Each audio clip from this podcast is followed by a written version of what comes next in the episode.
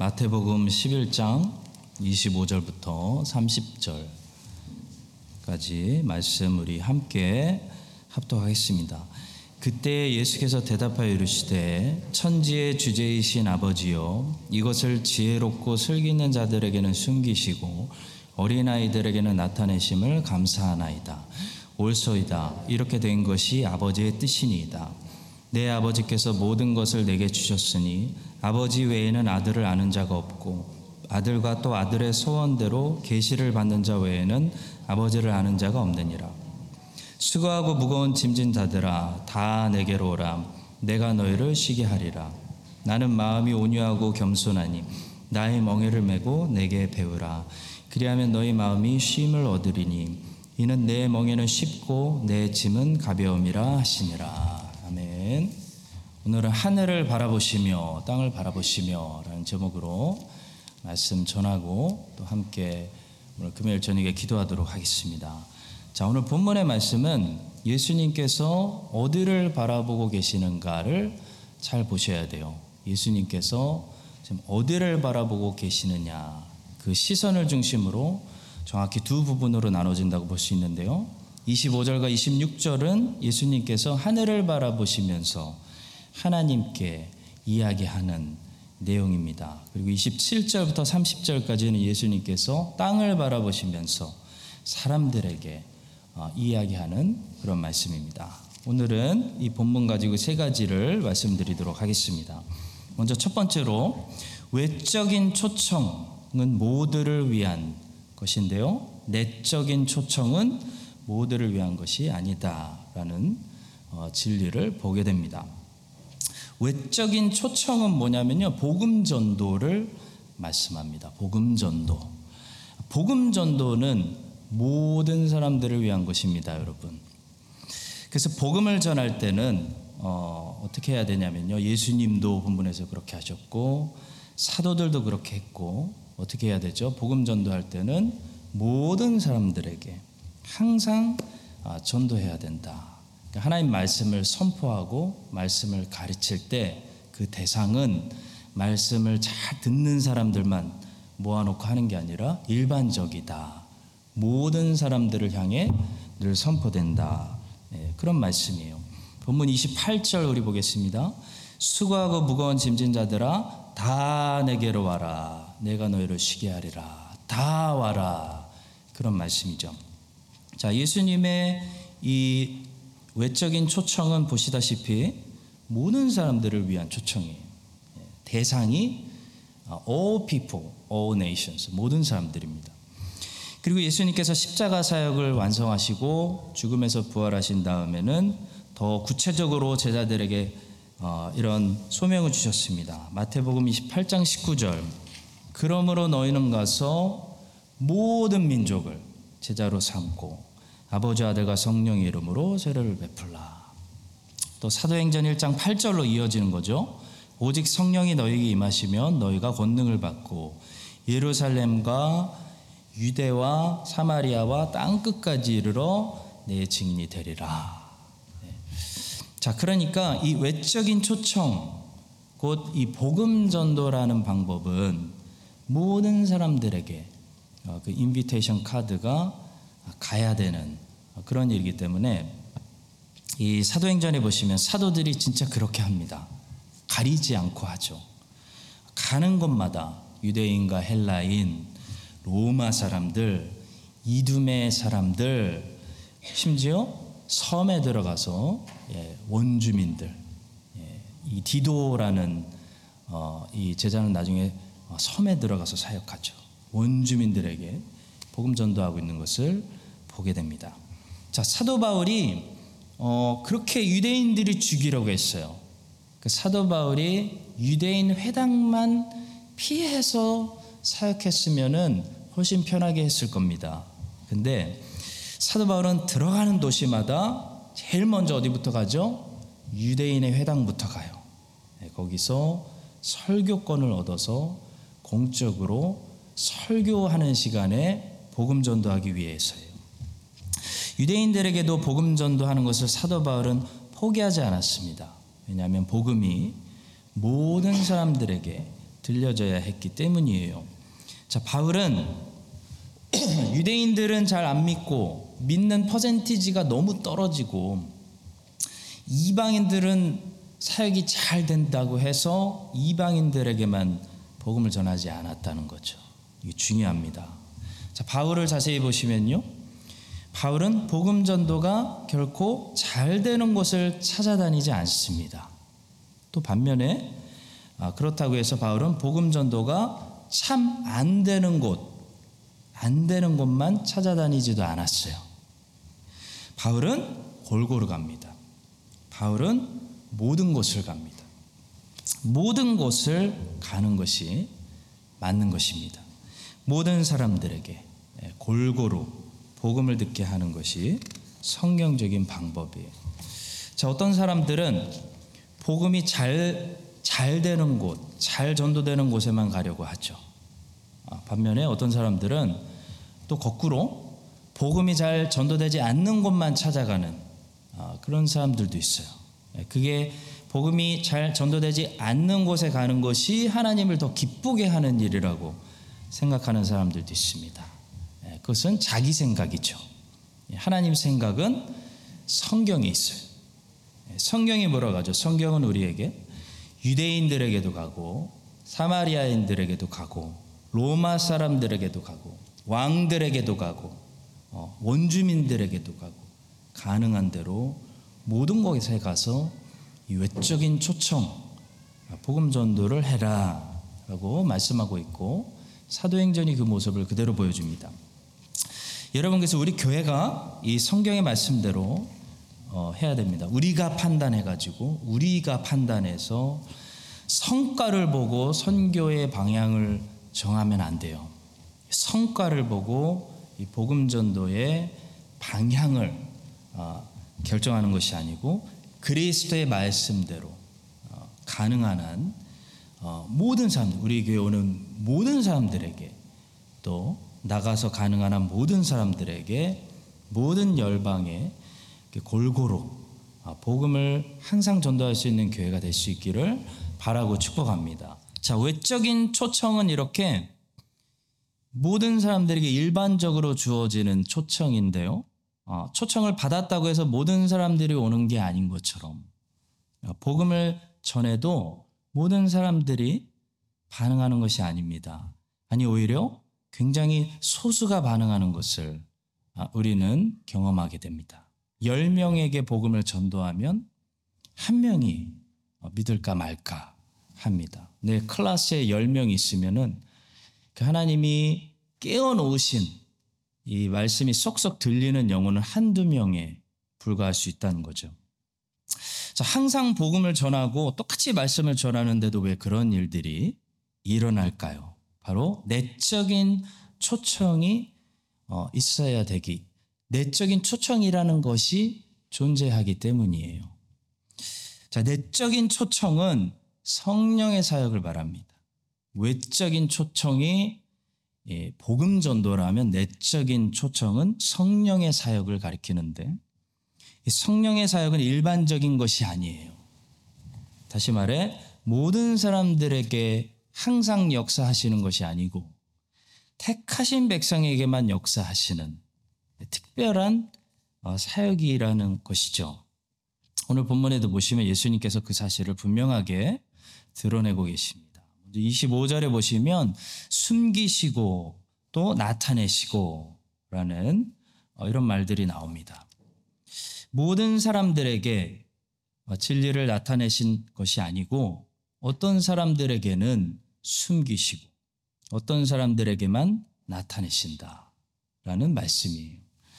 예수님이 26절에서 그것이 바로 아버지의 뜻이다 라고 아주 대놓고 분명히 고백하고 계십니다. 올소이다 이렇게 된 것이 아버지의 뜻입니다. 이렇게 되는 것이 아버지의 뜻입니다, 여러분.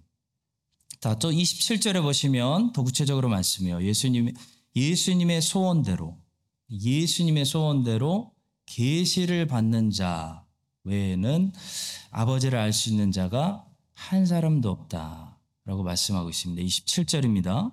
내 아버지께서 모든 것을 내게 주셨으니 아버지 외에는 아들을 아는 자가 없고 아들과 또 아들의 소원대로 계시를 받는 자 외에는 아버지를 아는 자가 없느니라. 그러니까 사람은 스스로 하나님 아버지를 알 수가 없다는 거예요. 예, 계시를 받는 자, 성령의 내적 어, 터치를 받은 자만이 하나님을 비로소 알게 된다는 거예요. 자, 보세요, 여러분. 그 다음 구절 28절에서 수고하고 무거운 짐진 자들아, 다 와라. 다 내게로 오라 하시면서 모든 사람들을 초청하고 계시는 그 예수님께서 방금 그 전에 27절에서 어떤 사실을 확인시켜 주고 계시는 거죠. 아들의 소원대로 계시를 받는 자 외에는 아버지에게 스스로 올 수 있는 자가 없다라는 사실을 어, 동시에 말씀하고 계시는 거예요.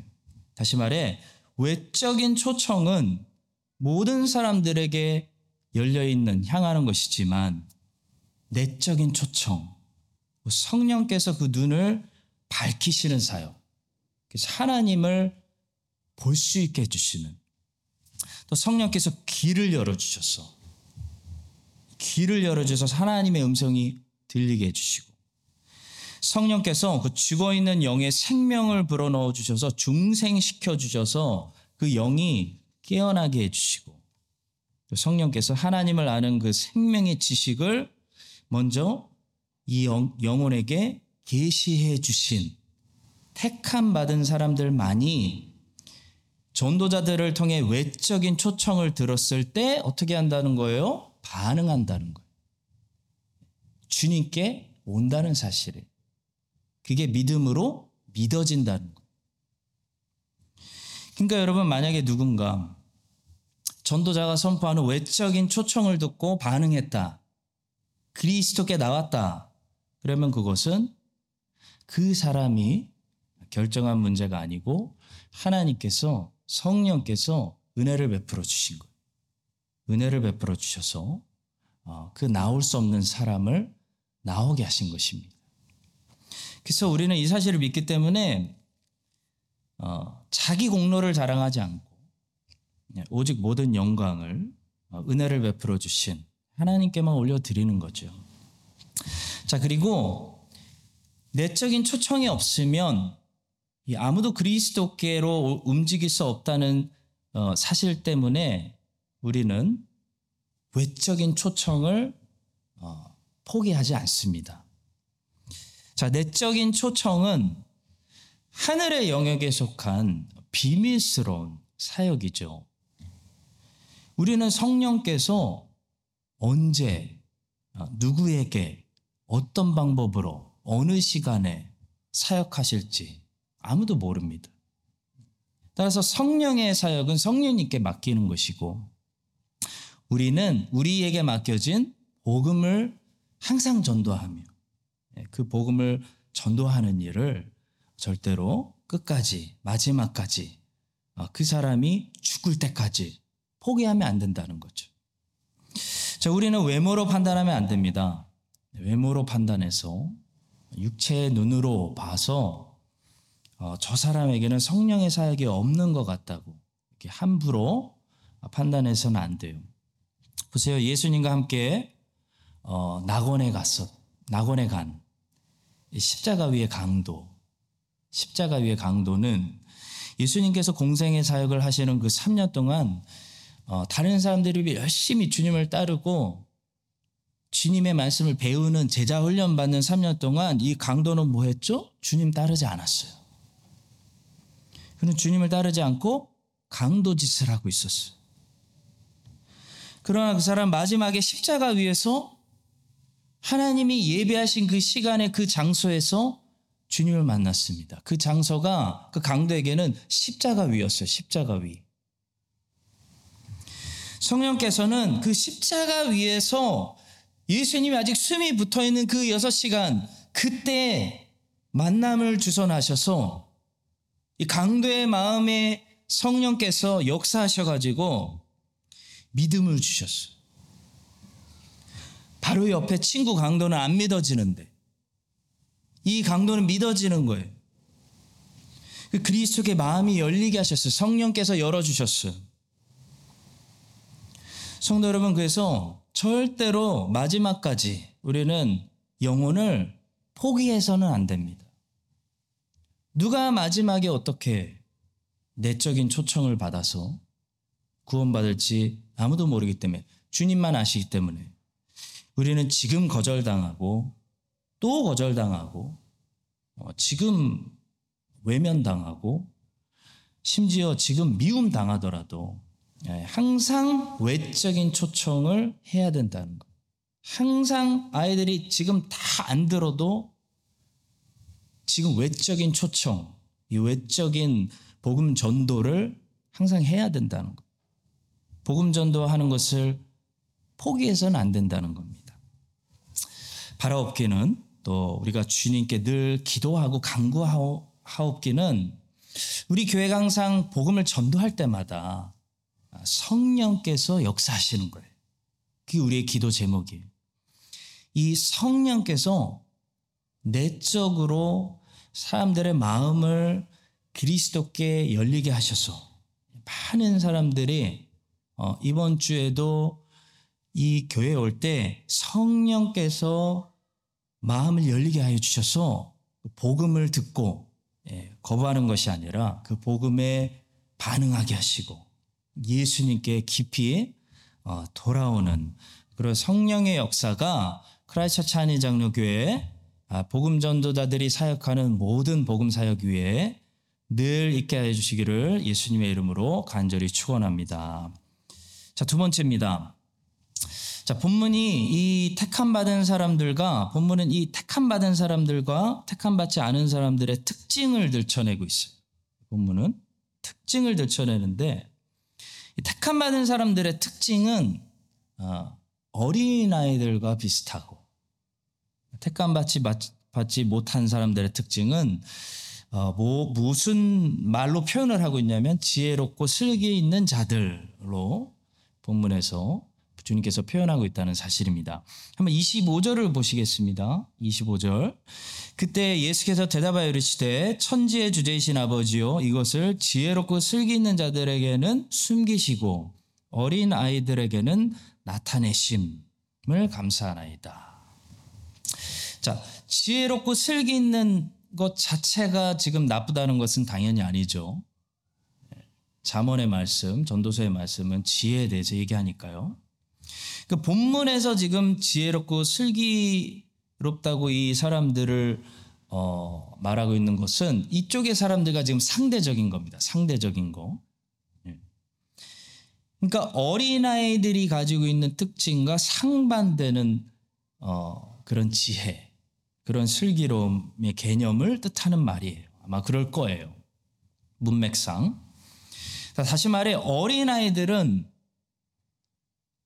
스스로 지혜롭다고 생각을 안 하기 때문에 어떻다는 겁니까? 항상 배우려는 자세를 가지고 있다는 겁니다. 잘 듣는 그 말씀이 들어갈 수 있는 그 마음을 가지고 있다는 거예요.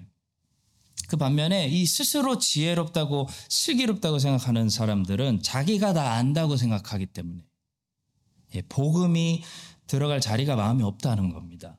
예, 그렇게 표현하고 있어요. 자, 그것이 특징입니다. 성도 여러분. 택하신 자들을 지금 어린 아이들로 비유하고 있는 것은 그들이 미성숙하다는 것이 절대로 아닙니다. 크리스찬은 성숙해야 되는 존재죠. 미성숙하다는 것이 아니라 어린아이들 같다. 이게 뭐냐면 이 크리스찬들은 배우려는 자세를 가지고 있다. 들을 수 있는 귀를 가지고 있다. 들으려고 한다. 알려고 한다. 배우려고 한다는 거예요. 그래서 복음서에서 보시면 주님께서 모든 티칭을 말씀하실 때마다 자주 하시는 말씀이 있죠. 들을 귀 있는 자들은 들을지어다. 그때 하나님의 자녀들, 택하신 백성들은 들을 길을 가지고 있다는 거예요. 무슨 말씀입니까? 택하신 백성들은 들으려고 한다는 겁니다. 근데 택하지 않은 백성들의 특징은 뭐냐면 안 들으려고 한다는 거예요. 안 배우려고 한다. 배우려는 자세가 없다. 자기가 다 알고 있다. 스스로 세상 지식으로 지혜롭게 여긴다라는 특징을 가지고 있다는 겁니다. 아주 좋은 사실을 꼬집어서 우리에게 지적해주고 있는 거예요.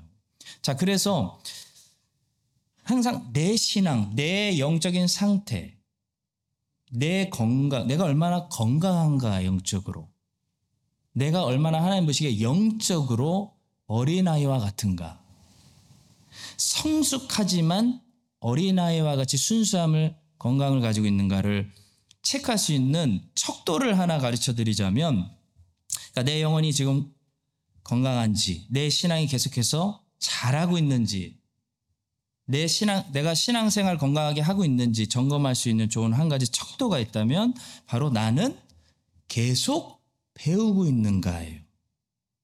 나는 계속 배우고 있는가. 어린아이의 특징이 뭐죠, 여러분? 어렵게 생각하지 마시고 어린아이의 특징, 우리 자녀들의 특징. 계속 매일 학교에 다닌다는 거예요. 왜 학교에 다니는가? 계속 배우고 있다는 거예요. 배워야 될 게 많으니까. 그러니까 내 믿음이 살아있는가? 내가 하나님 보시기에 물렁물렁한 영적으로 건강한 어린아이인가? 궁금하시면 나는 계속 배우고 있는가? Am I a student of the Holy Spirit? 나는 계속 배우고 있는가? 이걸 점검하시면 돼요. 배움이 있어야 뭐가 있죠? 성장이 있어요, 성장. 안 배우는데 어떻게 성장이 있어요? 세상에서는 우리가 일찍 학교를 졸업해요. 하지만 학교는 졸업하지만 사실 여러분 인생은 그런 거잖아요. 평생 스쿨이잖아요. 평생 끊임없이 배우는 거죠. 그러니까 안 배우는 인생은 배움이 끝났다는 건 사실 인생도 끝났다는 거예요. 그 사람은. 예, 성장이 끝난 거예요. 크리스찬의 삶은 특별히 평생 하나님을 배우는 과정이죠. 하나님을 배우는 거예요. 하나님을 아는 지식이 생명이거든요, 생명. 자, 배우는 자리를 그래서 여러분 사모하시기 바랍니다. 제가 보니까 늘 배우는 자리에 계시는 분들이 선교도 하고 봉사도 하고 다 하더라고. 그러니까 가장 건강한 크리스찬의 특징은 배우는 자리에 계세요, 배우는 자리. 하나님을 이미 많이 아시는 분들이 더, 더 배우는 자리에 있더라고. 더 하나님을 알고 싶으니까. 이미 성경 공부를 많이 하신 분들이 항상 성, 성경 공부에 나와요. 보니까. 성경을 모르는 사람일수록 성경 공부에 안 나와요. 성경을 이미 많이 알고 계시고 성경 공부 다 하셨는데도 새로운 성경 공부합니다 하면은 늘 그분들이 와요. 네. 배움의 자리. 하나님을 배우고 싶은 거예요. 하나님을 더 알고 싶은 거예요. 나는 부족하다라고 생각해요. 나는 하나님을 더 알아야 된다고 생각하는 거예요, 스스로. 그게 어린아이 같은, 본문에 나오는 주님이 칭찬하시는 어린아이 같은 사람들이죠. 반면에 자기가 목사보다 더 성경을 잘한다고 생각하는 사람들도 많아요. 얼마나 많은지 몰라요. 예, 자기 다 안 돼요. 자기는 다 했대. 이렇게 오세요. 그럼 다 했어요. 다 했어요. 목사님 전 다 했어요. 졸업장 보여줘. 여러분, 목사는 누구, 평생 밥 먹고 이걸 직업으로 하는 목사도 평생 공부하는데. 예. 자기는 이미 다 알고 있어서. 다, 오늘 목사님 설교 잘하나, 못하나. 더 이상 배울 게 없다고 생각하는 사람들, 그런 굉장히 위험한 분들이 교회마다 얼마나 많은지 몰라요. 여러분, 오늘 금요일에 모이신 여러분들 그런 사람들이 되지 마시고 마리아가 그 항상 예수님의 발 앞에 있었잖아요. 예, 발 앞에 앉아서 항상 말씀을 듣고 배웠 배웠던 것처럼 항상 예수님의 발 앞에 나오는 그 시간과 그 자리를 사모하시고 하나님을 더 배우시는 그런 어린아이의 축복을 누리시기를 예수님의 이름으로 간절히 축원합니다. 자, 마지막 세 번째로 본문에서 어, 쉰다는 개념, 쉼의 개념이 무엇인지 우리는 배우게 되는데요. 자, 먼저 성경적으로 쉰다는 안식의 개념은 어, 아무 일도 하지 않는다는 것이 아닙니다. 놓은다는 개념이 아닙니다. 자, 본문에서 그리스도는 어, 분명히 사람들을 쉼으로 초청하고 계세요. 쉼으로 초청을 하고 계세요. 근데 어, 쉼으로 초청하시는 분이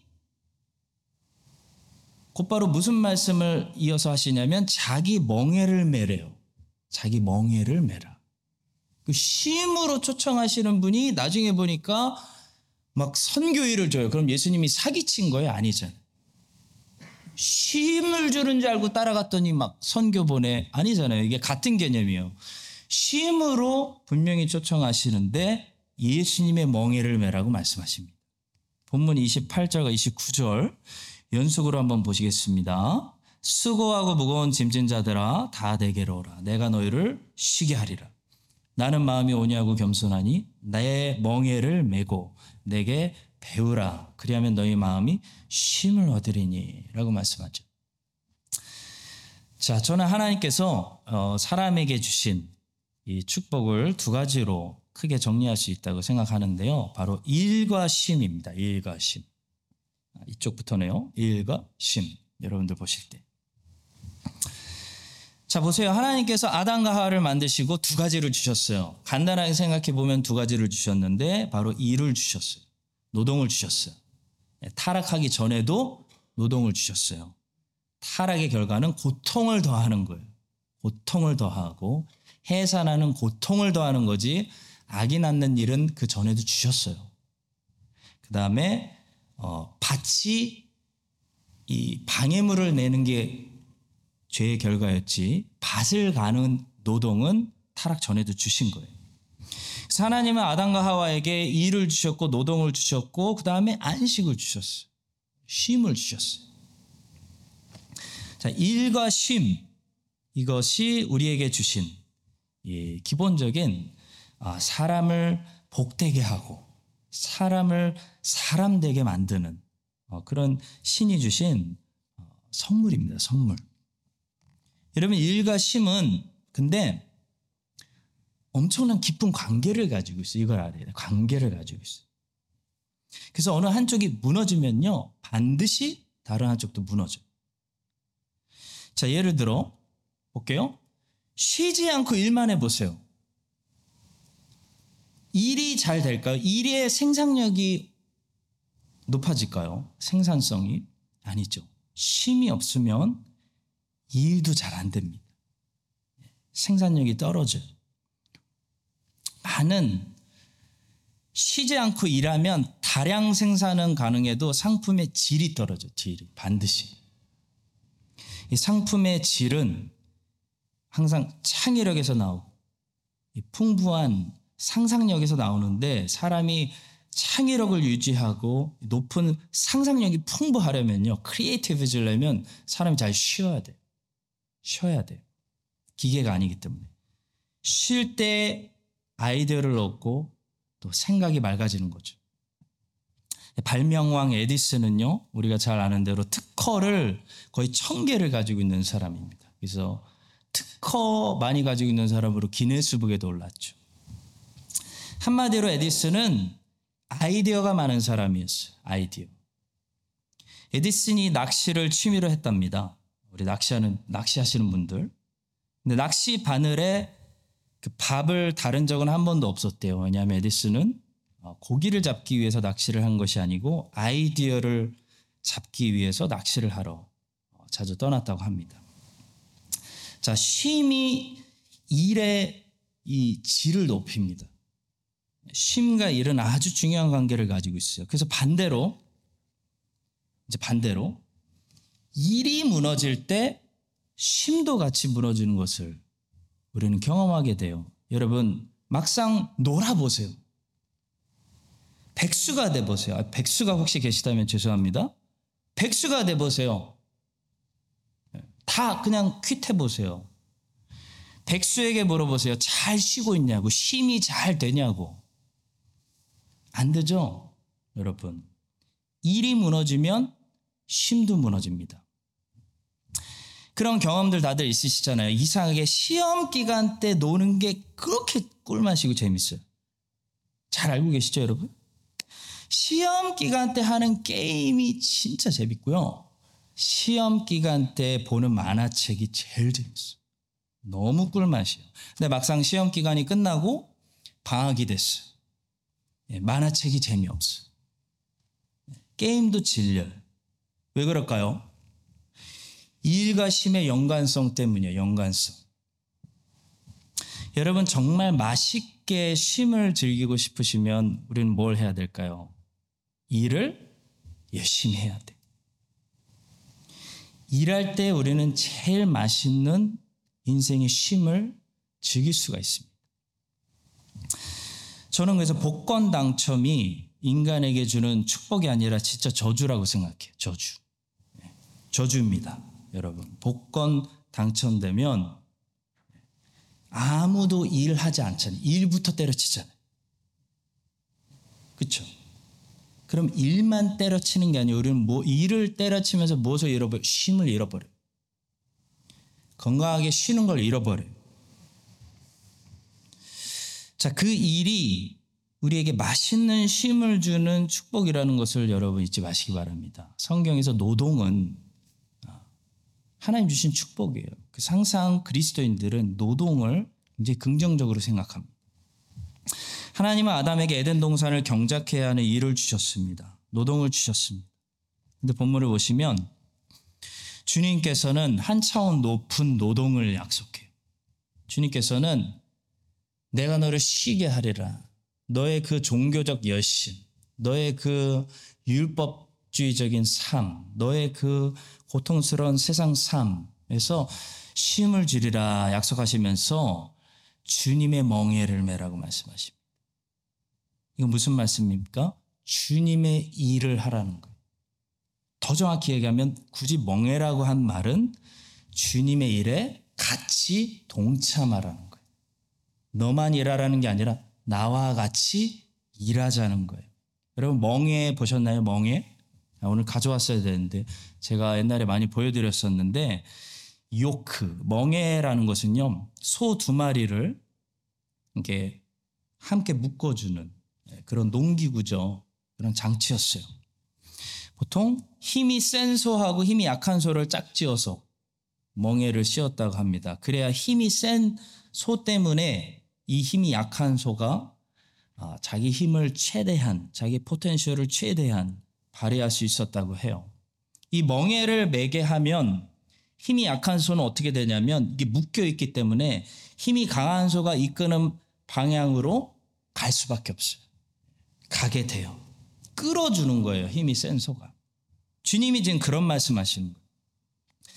쉼을 주겠는데 진짜 쉼을 누리려면 내 멍에를 매라.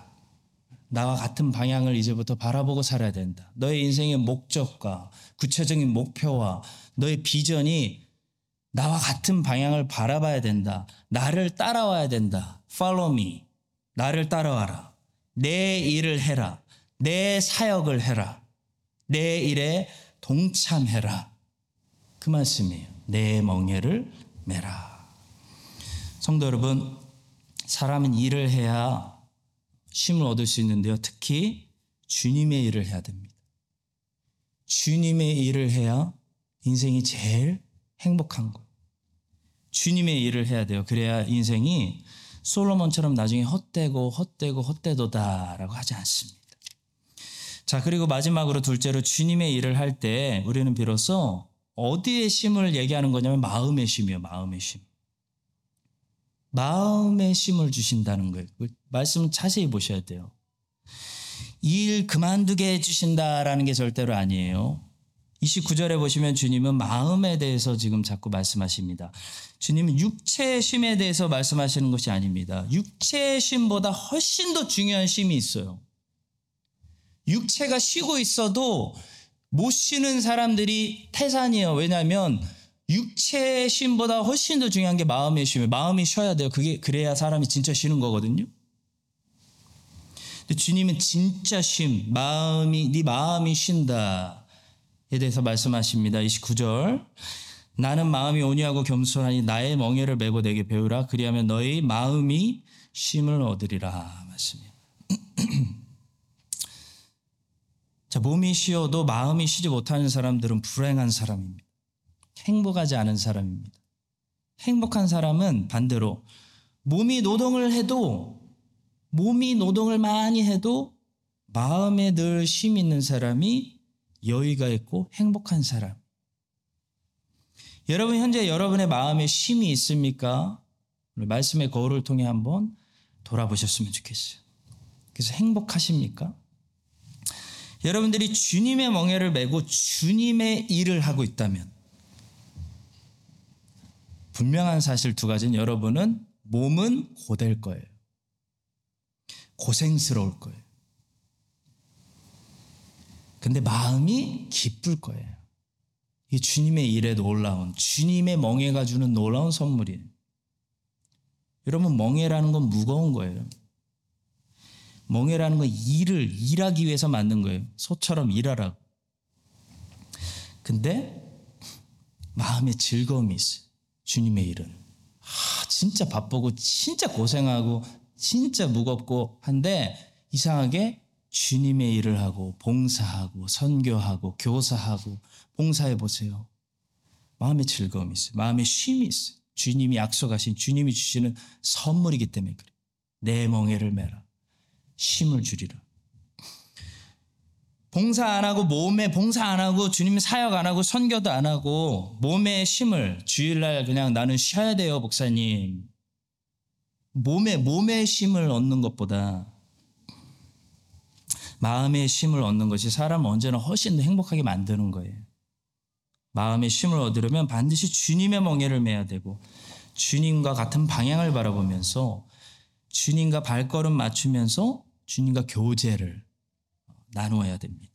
여러분 이 사실을 기억하시고요. 돈 많이 벌어서 은퇴해서 내가 하고 싶은 거 마음껏 하고 살리라라는 한마디로 노는 인생을 절대로 복권 따는 인생을 절대로 부러워하시면 안 돼.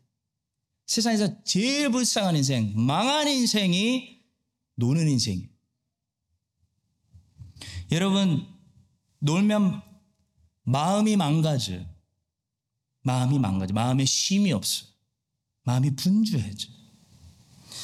몸이 바쁜 게 나요. 몸이 비록 계속 노동을 하더라도 늘 주의 멍에를 메고 있기 때문에 주, 마음에 쉼이 있고 마음이 행복하고 주님의 일을 하기 때문에 인생이 보람되고 열매가 많고 그럼 주님의 멍에를 메고 늘 여러분 몸은 고되셔도 어, 참된 안식을 누리는 주님이 약속하신 안식을 이 땅에서 누리면서 우리 다 같이 육체를 벗을 때는 참된 안식에 들어가는 여러분과 제가 될 수 있기를 예수님의 이름으로 간절히 축원합니다. 우리 함께 기도 붙들고 나아가도록 하겠습니다.